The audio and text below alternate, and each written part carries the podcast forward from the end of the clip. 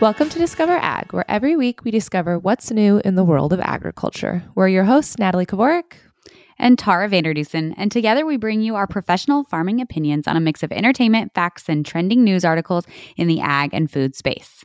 We're ag like you've never seen or heard it before. Welcome to episode 70 of Discover Ag. I can't believe it's 70. I didn't even realize it's that many until I just said that number. It feels huge. And not only is it number 70, but we're recording together live. We're together. And it's going terrible. I know.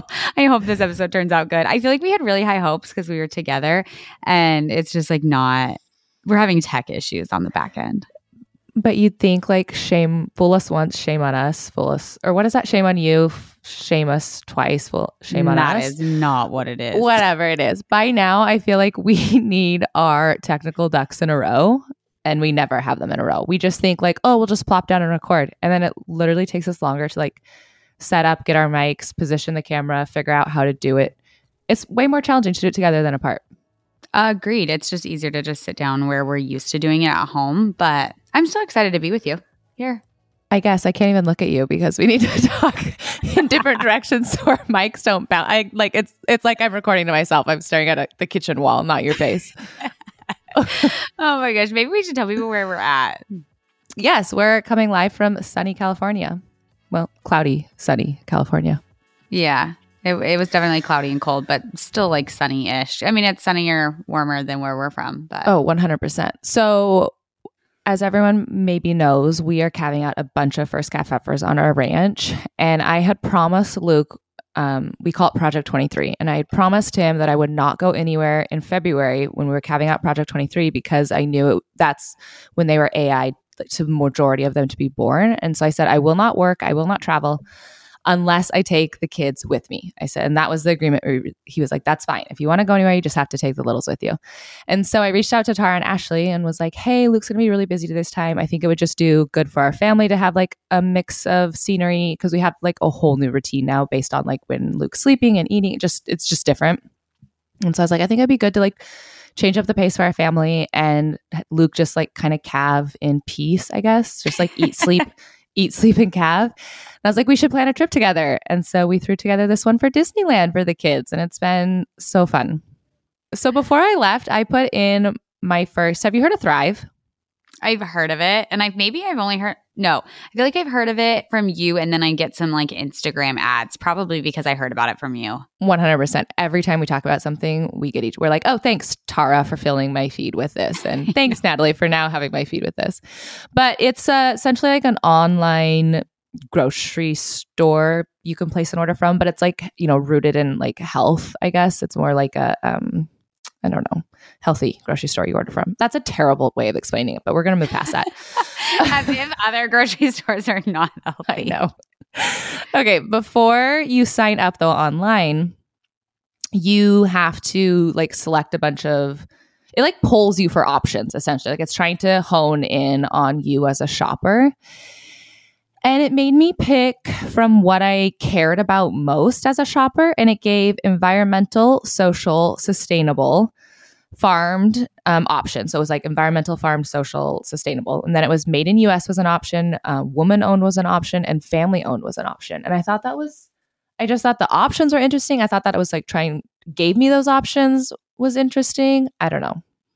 I'll have to check it out. I've never online grocery shopped ever. Like I've never done Instacart. I've never like done the Walmart like pickup. So that is shocking because you're like bougie as bougie comes. So the fact that you've never done like the bougie option is actually really throwing. Do I know you at all right now? I don't think you know me at all. I'm just a go into the grocery store, see what like the grocery store is telling me to buy, and I buy it. I don't understand how you get those vibes when you shop online. It'd probably save me money to do shopping online. I'd probably like meal plan it all out. Whereas I just like walk into the grocery store and I'm like, kids, what do you think we should have for dinner this week? And then we just throw things in our cart and then we just keep going. It's like a Vanderdussen free-for-all. It really is. Okay, but I'll have to check that out. I'm laughing though because the other thing that I've been getting Instagram like notifications for is Better Greens. So can you please like stop talking about it? Because like it's like every single ad is Better Greens. I think they're like, we've almost got her. Like we're gonna hook her. I will never not stop talking about them. People have been visiting our ranch and I send them with Better Greens to go. I'm like, here, just take a couple, try them out. Like Amanda came on her way to Cultivate Courage. I sent her with Better Greens. I have not checked in to see if she liked them. She didn't tell me she did, so I'm guessing she didn't. I don't know. I'm not going to speak for Amanda. I sent Jenna was at our ranch. I sent them with her. I bought you a pack of 30 and mailed them to you. And the audacity, you haven't even tried them. Rude. I have not tried them. And also, we have to talk about how you send me things in the mail and don't tell me you're sending them and I get random packages. Like Daniel was like, what is this? I was like, if you don't know who it's from and I didn't order it, it's probably from Natalie. Like and sure enough, it was like little packets of Better Greens. It's like a bomb. I know. It was like it's very concerning. It's like open at your own caution. I don't understand how we just talked about last night how gift giving is your love language. And you're like, can you please stop surprising me with gifts? It's fine. They're just poor Dan.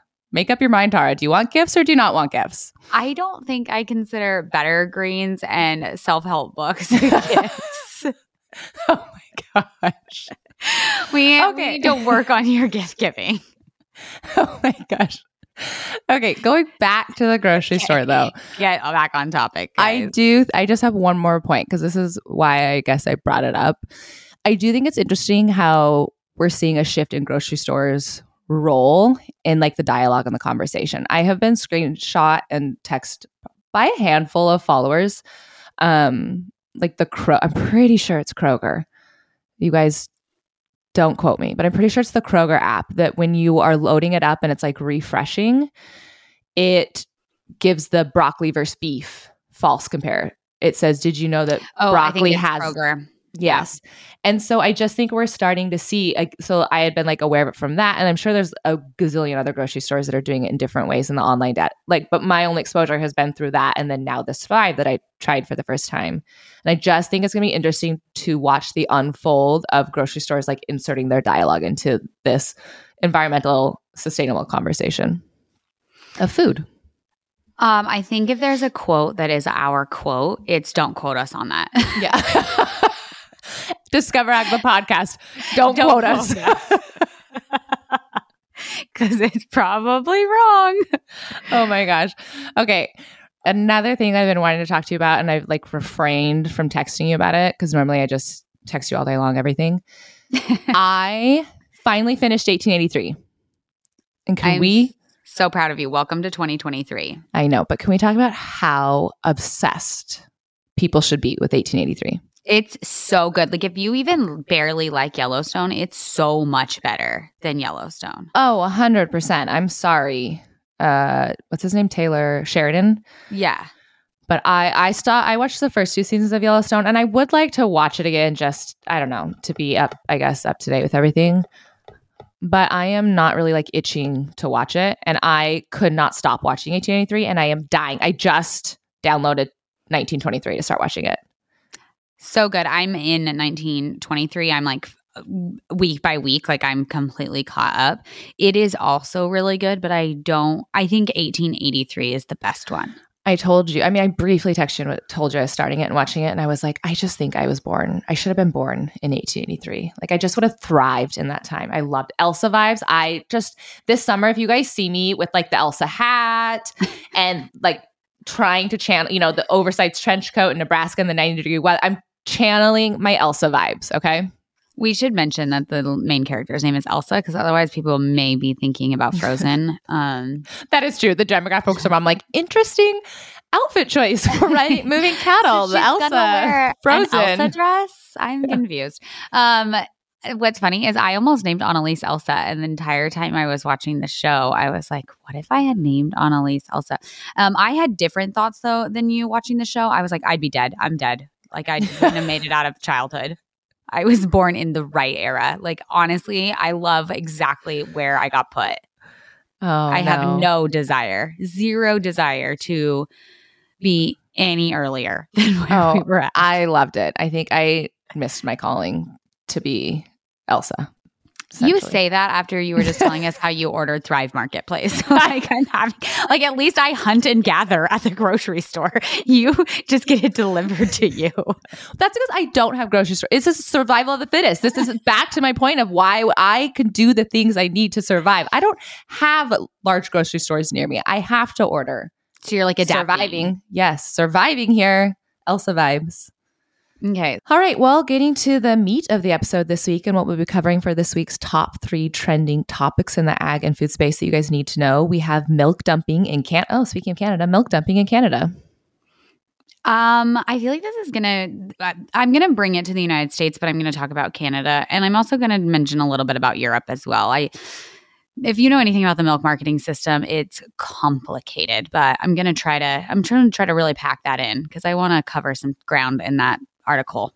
And I'm going to provide comedic relief while she does that because she's Perfect. Clearly expert. We've got the New Mexico milk. I am not the expert on milk marketing, but we're going to try. Well, you're more qualified than I am, but don't quote us, you guys. Don't quote us on any of the milk marketing order. All right. Our second article we're covering is the Ohio derailment. If you guys don't know what that is, you've been under a rock and we will pull you out from underneath it. But if you do, we have things to share about, I guess, doing more research into what's going on in Ohio. I have been getting a lot of DMs about this. I just think maybe because of the environmental background, like people have been like, well, what would you test for? What would you do? And so I think people have a lot of questions about that one. Yeah, especially the people there. And lastly, we're going to be covering a new pilot program that's being trialed to help give beef producers more leverage in negotiating with the Big Four. I feel like we should have music behind that, like dun dun dun. Boom, boom, boom. The Big Every Four. Time we mention them, it's like dome. Oh, and Tyson. I feel like just we should have like certain keywords that's like boom. Okay, when we get cooler, when we just get our tech issues under control, we'll add music, guys. Give us a, like 30 more episodes. Okay, but before we dive into all of that, we want to remind you guys, as we always do, that every month we host a giveaway to say thank you for listening to the Discover Ag podcast. All you have to do to be entered into the giveaway is share our podcast to social channels or leave us a review. And then at the end of the month, we pick someone who did that and we send them all a bag of our favorite things. And I want to give a shout out to one of the person that taped us this week because Discover Ag is officially global, which I'm sure was before this, but it's been confirmed through this because we had someone tag stories from New Zealand about how she was listening when she was out. I think it was a dairy farm, actually. Oh, love all the dairy farmer representation in the daggers. Maybe not. Discovers, discos, just trying out some things. Anyway, maybe it wasn't dairy. Maybe it was just a normal operation because she did show like anyway, the scenery was beautiful. It was Penmark Farm. So shout out to Penmark Farms in New Zealand for taking Discover Ag global. We also had some people reach out to us about our goodie bags that they want to some like crafters, makers, creators that want to contribute to our goodie bags that we send out to you guys. So we'd love to see the reviews. We didn't get a review this week and it crushed me a little on the inside. I was like, does everyone hate this episode? She's like, all I got was Better Greens in the mail that I don't want and no reviews. This is the and worst Pamela week ever. Anderson vegan mail. Okay. All right, you ready to dive into the top three industry news pieces you guys need to know this week? Yeah, but before you do that, I do want to remind you that we are now on YouTube, and this YouTube one is going to be a good one because we're together, so it's the same video. Hi, everyone on YouTube. So don't forget to head over to YouTube. If someone you know loves YouTube, I hope you'll share this podcast with them and check us out over there. All right. The first article we're going to be covering in the top three industry news pieces you guys need to know this week is Dairy Farmer Decrees. Wow, I should have picked an article title that I knew how to pronounce, you guys. Mandatory milk dumping to keep prices high. As Canadian consumers are hit by generationally high rates of food inflation, an Ontario dairy farmer posted a viral video Monday documenting how he was being forced by federal authorities to dump a swimming pool's worth of excess milk. Quote, I dumped 30,000 liters of milk and it breaks my heart, says dairy farmer Jerry Hugan in a 5-minute TikTok video that has already been viewed more than 1 million times across various social media platforms. They make us dump it, and this time I'm going public, he adds, while standing next to a drain pipe pouring milk onto the floor. And take it away, New Mexico milkmaid. I've been really trying to figure out where to start with this. And I think I'll start with, at least here in the United States, the price in the grocery store does not have anything to do with how much dairy farmers get paid, really. And I feel like it's probably similar for beef, maybe not. But like, just because prices of milk are really high in the grocery store doesn't mean that farmers are getting higher prices. So I feel like that's the first thing. The second thing is... But, so hold on, to interrupt you. But the articles I were reading were saying that it is correlated in Canada, right? Do you know? So Canada's system is different than ours, and they do have this quota system, and they also have where they don't bring milk in. Like we have more imports, exports. So, and they have a class like we don't have, and it makes it really complicated for the competition of exports and imports because they do control their price more than other countries do, or control it different, I guess is probably how it should be said. But they're also not the only country that has some kind of quota system. I think they're the only country where it's the federal government that is in charge of the quota, because that was what I read in that article. But I know Europe has had quota systems like since I was a child, that you could only produce so much milk and you couldn't like grow your farm bigger. And now in the United States, since COVID, we have a lot of co-ops that have quota systems as well.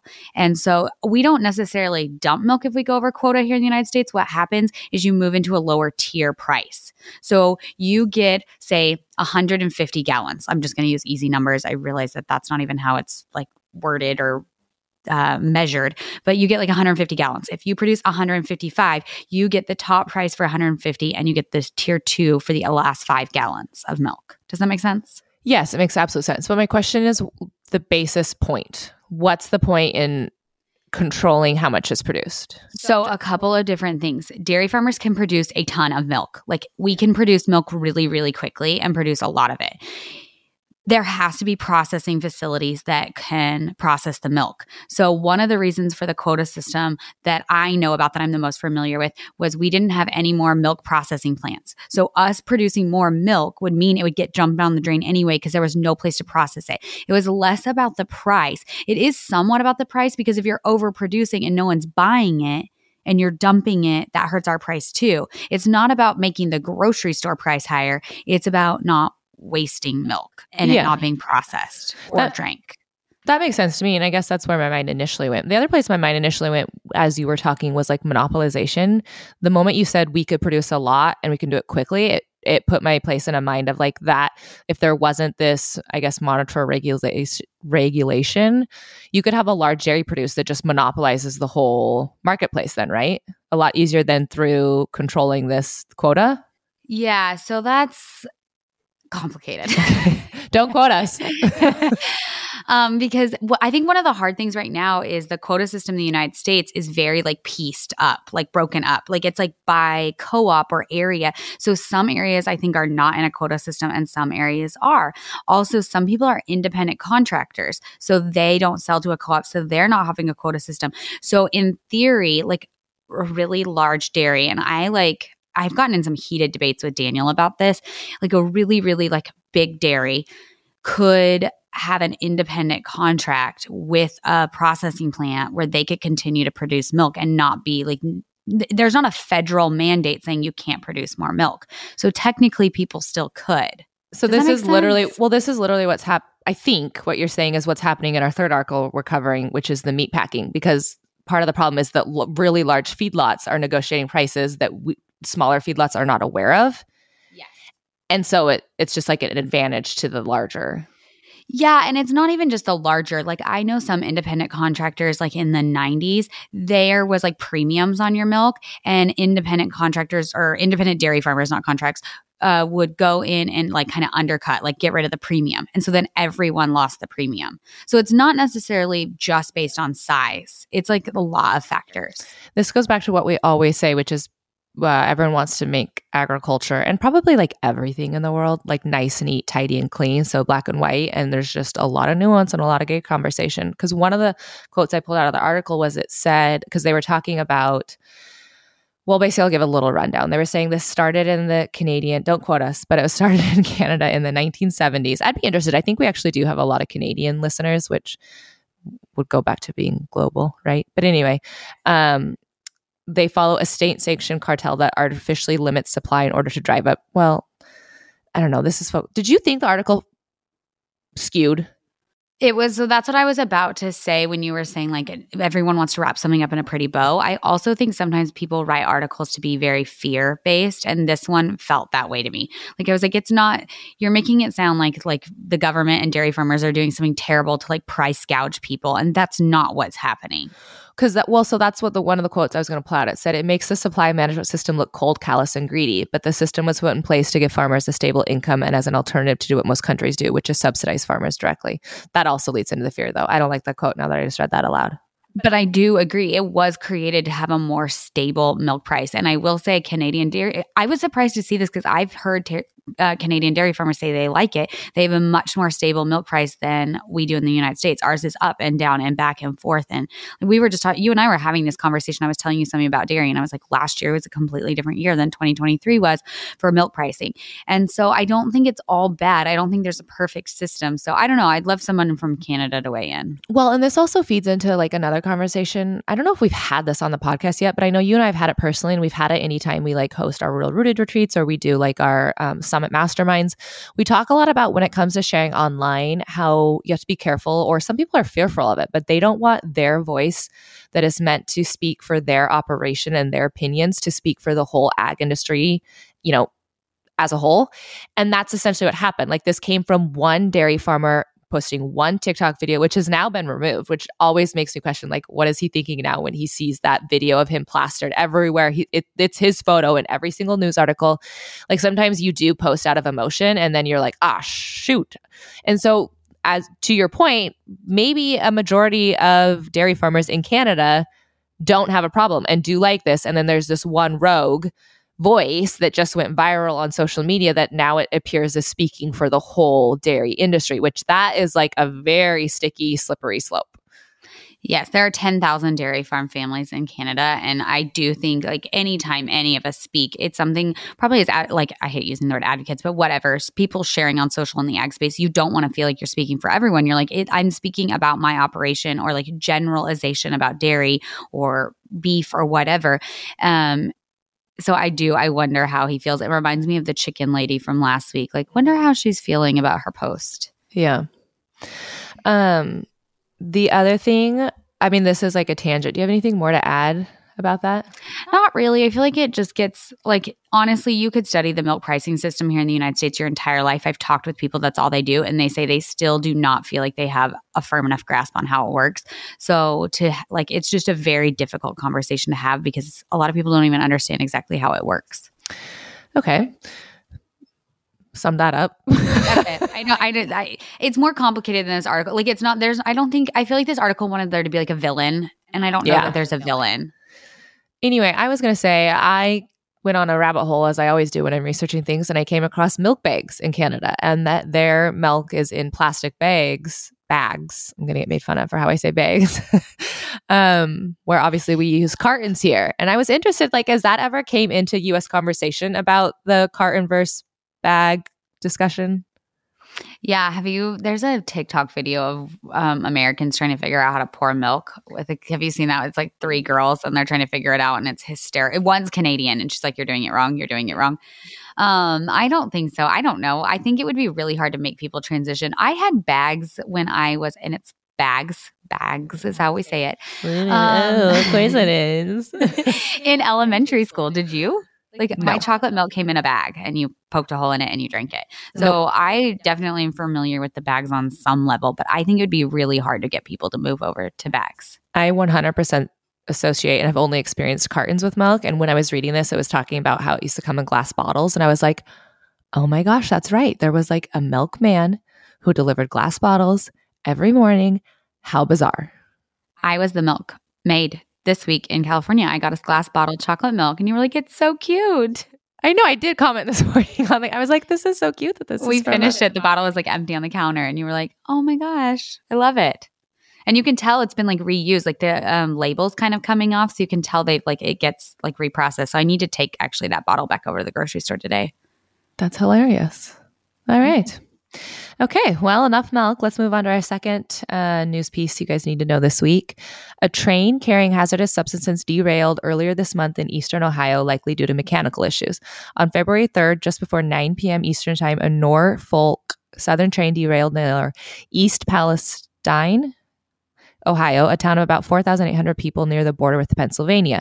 Nobody was hurt in the accident, officials say, and most of the train's 150 rail cars were carrying cargo that was not hazardous, such as cement, steel, and frozen vegetables, according to the manifest of the derailed cars provided by the EPA. But 20 cars contained hazardous materials, according to an update this week from the National Transportation Safety Board, which is investigating the derailment. About 3 dozen cars derailed overall, 11 of which were carrying hazardous material, investigators said.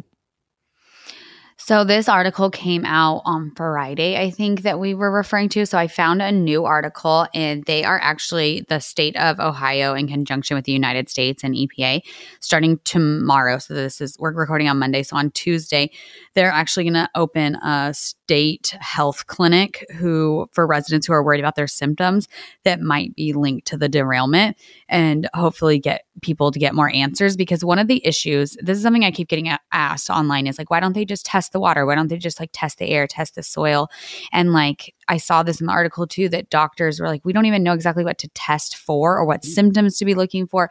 So they're hoping by bringing in like a specialized team of people who are designing, like dealing with like toxic spills, people can get more information. Like your local pediatrician may not like know what it is. So, and I want to talk about this later on, but I listened to a podcast. It's Liz. It's the Homegrown podcast. Her name is Liz, who she runs it. And she actually brought on a doctor that specializes in, she's a board certified neuropath physician with a focus on environmental medicine. And so it was really interesting to listen to the podcast with that doctor trained in that area. Cause even she was saying the same thing about how they're not looking for the right things, or they're focusing on the vinyl chloride. She's like, but there's so many compounds that are made afterwards. So anyway, for everyone who, like, I guess a general background, what happened was the boxcars, 11 of them spilled, and they had vinyl chloride, which is highly, well, it's carcinogenic, but it's also highly flammable. And so they were concerned that it would combust, and then they would have to deal with like shrapnel going everywhere. So instead of dealing with that outcome, what they did was like a controlled burn. And if you're seeing any of the images going around, like those really dark black clouds, from what I understand, that is actually from the controlled burn. Yeah. So then I guess what is kind of carrying in this conversation of where you're like, well, just measure the water, just test everything. A lot of things are coming out and saying that they are testing for the vinyl chloride, and it's coming up like free or negative, or, you know, however that's measured. And everyone's like, well, of course it is, because they control burn the vinyl chloride. So it's not like, we don't need to be testing for vinyl chloride anymore. We need to be testing for the compounds it makes. And there's a lot of, in this podcast, the doctor was talking about how there's a lot of different, very harmful, again, compounds that are made from this vinyl chloride when it is, you know, controlled burned.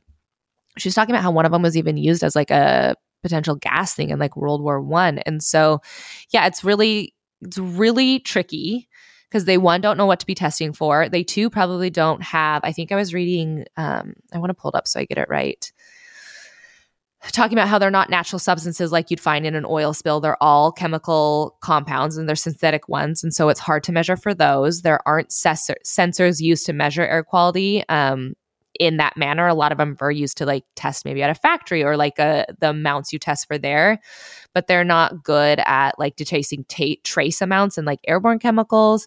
They don't, and still then they were talking about that even if they do get the testing, they don't know like over long-term exposure what like is safe and not safe. And so my heart just goes out to Ohio, because I feel like there's a lot of unknown, and it's basically just like, it's fine, but it's not fine, you know? Yeah, so at the very beginning I said that people don't even know what to test for, and I think that's something that people don't always understand. They just assume like you get water and you just like test for everything. No, you have to tell the lab exactly actually what you want to test for. And then the other part, so if they aren't even sure how it's exactly breaking down in the environment and the atmosphere and the soil and the water, and all of those are different mediums. So you would like need to test the soil potentially for different things in the water than the air. Like those are all completely different things. The other thing that I don't think anyone's talking about, but I've tested for PFAS, so that's how I know about that, which is a forever chemical that's really toxic as well. There's very few labs in the United States that can test for things like this. Like I know PFAS, I think there's 3 labs in the entire United States, and you have to collect the sample. You have to overnight air it on like dry ice or ice, and it has to get there cold enough. They have to sample it right away.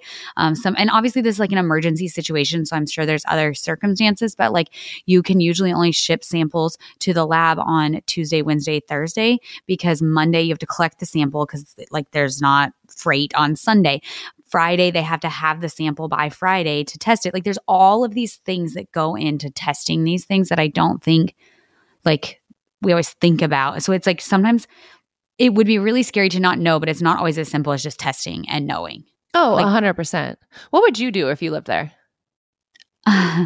If I could, I probably would go someplace else for a while. I read an article this morning about a woman who was like, we're just living with my parents, like a few miles away, I think like 20 miles. So, but I mean, I obviously probably would not be drinking the water. I don't know. It depends where I was at. It would depend what my water source was. Like, I feel like there's so many things. So it's interesting you say that, because after I listened to Liz's podcast, I immediately ordered a water filter off Amazon. Okay. I was like, Liz missed a monetary, what's that called? Opportunity. Yeah, opportunity. I was going to say option. Opportunity. I'm like, she should have linked that in the show notes. She probably would have made a fortune, because everyone who listened to that was like, water filter, water filter, water filter. And I just went to Amazon. Except for, I hate to be the bearer of bad news, but like, what are you trying to remove from the water? Different. I don't know, Tara. Don't bring this up. I have my water filter. I'm doing my due justice. Let me live in my little happy bubble, okay? So this is exactly my point. Like, a water filter doesn't filter out all bad things. It only filters out certain things that collect to that filter, like certain chemicals that attract. So there's different types of filters for different things you're trying to remove out of the water. Sure. Okay. I just picked the one that had 48,000 5-star reviews. Okay. So I'll let you know. Maybe I'll give you. Yeah, please do. Let me please, call. It's like, Bridesmaids when she's like, help me. I don't know what I'm doing. That's me. I'm like, please help me. I don't know what I'm doing. I feel like this is going to be my PSA maybe right now, is if you ever have questions, you can always contact your public health department and ask like, what are things that we should be worried about in our area? Like, they'll help you. And if you have private wells, which if we have a lot of rural people, you should be testing your private wells. And a lot of times your county or state health department will test it for you, or you can find a lab. If you contact labs in your area, they will help you, like send you the bottles, tell you what to do, how to sample it, how to send it to them. Okay. I love that for people who have so much energy and weren't laying in a California bed and just had pure panic for a moment and just ordered off Amazon. This podcast did link in her show notes a place that the doctor recommends that you go in, you put in your zip code, and they come up with the information of what they rate your water source system. Mm-hmm. Yeah. And I did that. And I don't quite remember what it told, okay, we're told me, but I still ordered the water system. Anyway, after we'll move on. Oh, wait, I feel like our DMs are I'm going to get inundated with like, wait, what do you think about my water? I feel like I may have opened a can of worms I didn't want to open. Hello, your engagement's going to skyrocket. So one of the things I was interested in, and there wasn't, surprise, surprise, a ton of information out there about it, but I was interested like on the ag impact. I wanted to try and search articles about like what was going on farms in the area, what like, from, you know, again, a standpoint of agriculture in this Ohio area. And I did find one that gave a little bit of rundown, so I will share it. But honestly, if anyone has Googled their own, I'm not bringing groundbreaking news. But Ohio has about 75,000 farms. In the evacuation area, the expert they were interviewing says that there's no large animal operations, rather small farms with animals such as horse, dairy, goats, feeder calves, and backyard poultry. There is a dairy milking about 400 head and about 900 cows total outside the evacuation zone, which is like 3 miles from the wreck, which, side note, people were pretty upset that like they only evacuated 1 mile radius, which I thought was interesting. And so far, the only thing I can find in the news talking about affecting animals is the large number of fish that everyone is quoting. Tons of fish. It was like over almost 4,000 fish that died. Other than that, a lot of the officials in the ag I don't know exactly what department, like they had a vet in, they had a representative from like Ohio's Ag department. They were saying that nothing else has been reported from animals so far, just the initial fish portion. But that doesn't mean that they're probably like, it would be interesting to see like what vets are treating, like what people are bringing animals in for. Like I'm sure, okay, we didn't have like 1,000 cows drop over dead, but are we seeing like the same things being treated that are like, you know, I'm sure there's humans who are having symptoms of like the red skin, like all of these XYZ things. Be interesting to speak to or hear from vets in the area. Are like they seeing same things in animals? Like what does long-term exposure of this look like? Again, we're like 2 weeks in. Not to make this like morbid, but one of the things about the animals too that I feel like could be of value if there has been animals that have like passed is being able to do like necropsies. Like, oh, 100%. That's not morbid. That's like science and information and helpful. Like I think that I like I would imagine that's happening, but hopefully they can get more information of like what's going on and how it's like affecting animals and then go out from there. Okay, I feel like we have to move on. Yeah. Sorry. No, it's okay. I was done. All right. And our third and final industry news piece you guys need to know this week, USDA launches cattle sales database to check meat giants' power. The Biden administration introduced a public database on payment terms for private cattle sales designed to give producers more leverage in negotiating with the four meatpacking giants that dominate U.S. beef processing. The Cattle Contracts Library will go live as a pilot project at the end of January and will disclose terms for all cattle purchase contracts made by large meatpackers, but not the identities of buyers or sellers, U.S. Agriculture Department officials say. Said. Okay. Where to start? Do you have somewhere you want to kick off? No, you kick it off. Your beef. You kick it off. Okay, I was actually nervous to cover this article because as we kind of mentioned in like the milk pricing, beef pricing is pretty intricate. I think people outside the industry would be shocked at like what goes into it. There's like the box beef prices, there's live cattle prices, which is like fed and feeder. There's contracts. Like there's so many confusing things that go into pricing that I was like, are we sure we want to touch on this, Tara? But you threw it in there. So I'm like, okay, here we go. And I actually found out a lot of kind of interesting things about, I don't know, I guess the meatpacking industry that like I was kind of aware of on the surface, but the more I was reading about it, I feel like the more I was like, oh my goodness. So diving into this cattle contract, the Cattle Contracts Library is what it's officially called. We'll give a few touch points on it. Did you log into it or like look at it all? Like, could you even get into it? So no, because only packers can get into it, I think, like to actually fill it out. But I went into the USDA part where you could pull up all the PDFs of what the forms look like, what they have to fill out, what they're asking for, like all these questions and criteria that they want to know. So that was what I could see. And then you can go in and see the report. And it was as of February 13th. That was the most recent report that had been released as of recording this. Okay, well, A plus for you on that effort because I did not do that. So I love you for carrying that weight. I did. Okay, so what I pulled out from it, it will run until September. So I'm not sure if we'll like get updates or information. I wonder if they'll like run the full pilot and then conclude it.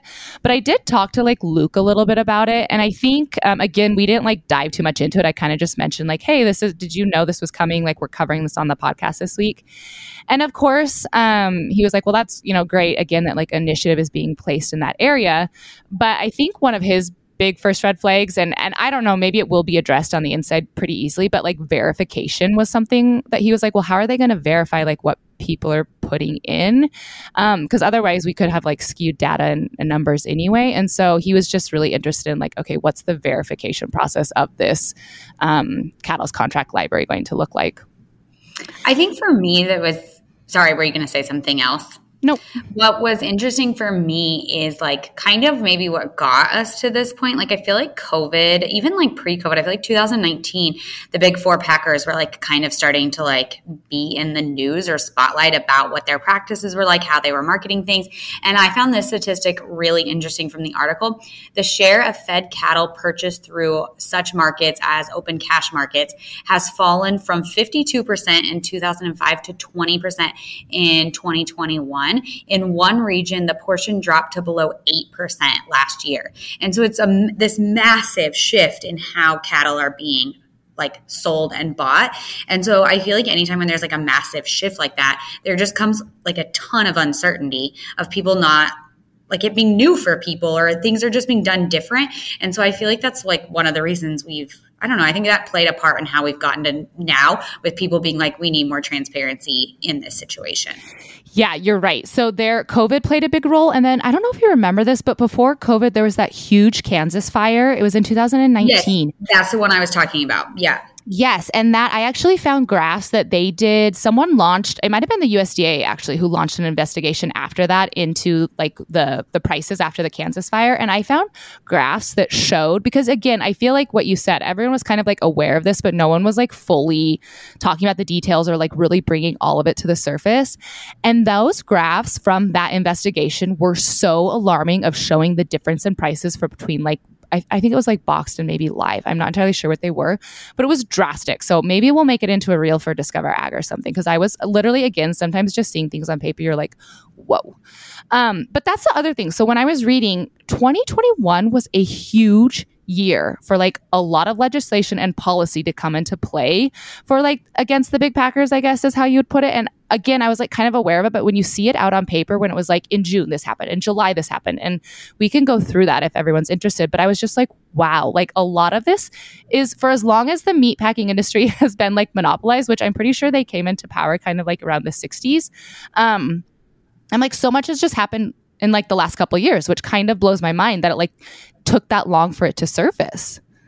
Yeah, I thought it was also interesting how many legislators have signed on to bills. Like this is massive for so many states. Like a lot of legislators are putting time and energy, and obviously their voters are telling them to put energy behind these different bills. And I also like thought it was interesting the different, like I'm not as familiar with like the Cattlemen's Association or anything like that, because obviously I come from the dairy side, but it was interesting to see which bills were supported by which of the different like beef organizations out there. Oh yeah, that's always a fun thing to I mean, it's the same for you, like with the different dairy like organizations. But yeah, and even I was looking to see, because like you said, I always like to see like who supports or who, like if a organization does have like, you know, something, a reason not to support something, I always like to see the reason behind it. And right now, U.S. Cattlemen's, at least as far as I could see, they were the only organizations or association, I guess you would, that has come out and talked about this Cattle Contracts Library. The president, he made like a pretty, let me see if I can pull it up. He made a statement. He said, disclosure of the contract terms could potentially be very beneficial to the cattle industry, which, yes, I agree with that. I think I read a statistic, I think for me, that really sums this up. It was from Larry Schnell, the president of the Livestock Marketing Association. And he said that this is just the beginning and he wasn't talking about the cattle contract, but he was talking about like all this legislation that's been put into place. He said, this is just the beginning and a very good one, but there's still work to be done. And I think that's maybe how I feel like going back to the article, I guess, that we're covering, like this, you know, cattle contract. I'm not sure it's going to be like the end all be all where we're like, yay, we did it. We like solved the big four. Haha. Like, you know, you were going down. But I do think it's like, you know, a starting point and like a new starting point. Like we have all of that legislation that took place. Like there's so much that happened in 2021. There was like the Optimization Cattle Act. There was a Packers and Stockyard Act. Like Biden signed an executive order. Like the DOJ got involved. The USDA has been involved. Like a lot of hands. We're kind of almost at like a tipping point, I'm hoping, of like what could potentially happen with like the big four and the monopolization we kind of see from them. Yeah, I feel like I am more appreciative than ever. We obviously, I know we're dairy, but like we literally sell thousands and thousands of beef cows like all the time, every year. I feel like Daniel told me to sell like 1,000 a month.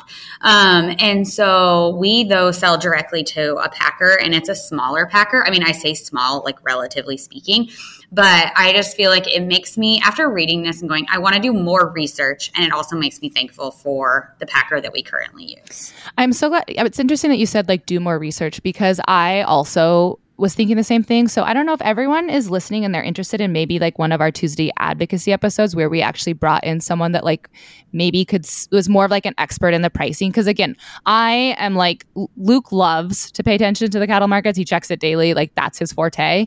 I'm kind of like, what? Like, it's very overwhelming and confusing. And so I would love to educate myself more. So if everyone listening, if that's something that you guys are interested in hearing too, you guys should let us know, like reach out, email us, DM us, and just like, let us know if that, like the pricing and how all of that works is something that you guys would love to hear. Or if that's something where you're like, you know, boring, that we would, you know, we're going to gloss over that. Like we would just zone out. I'm not entirely sure.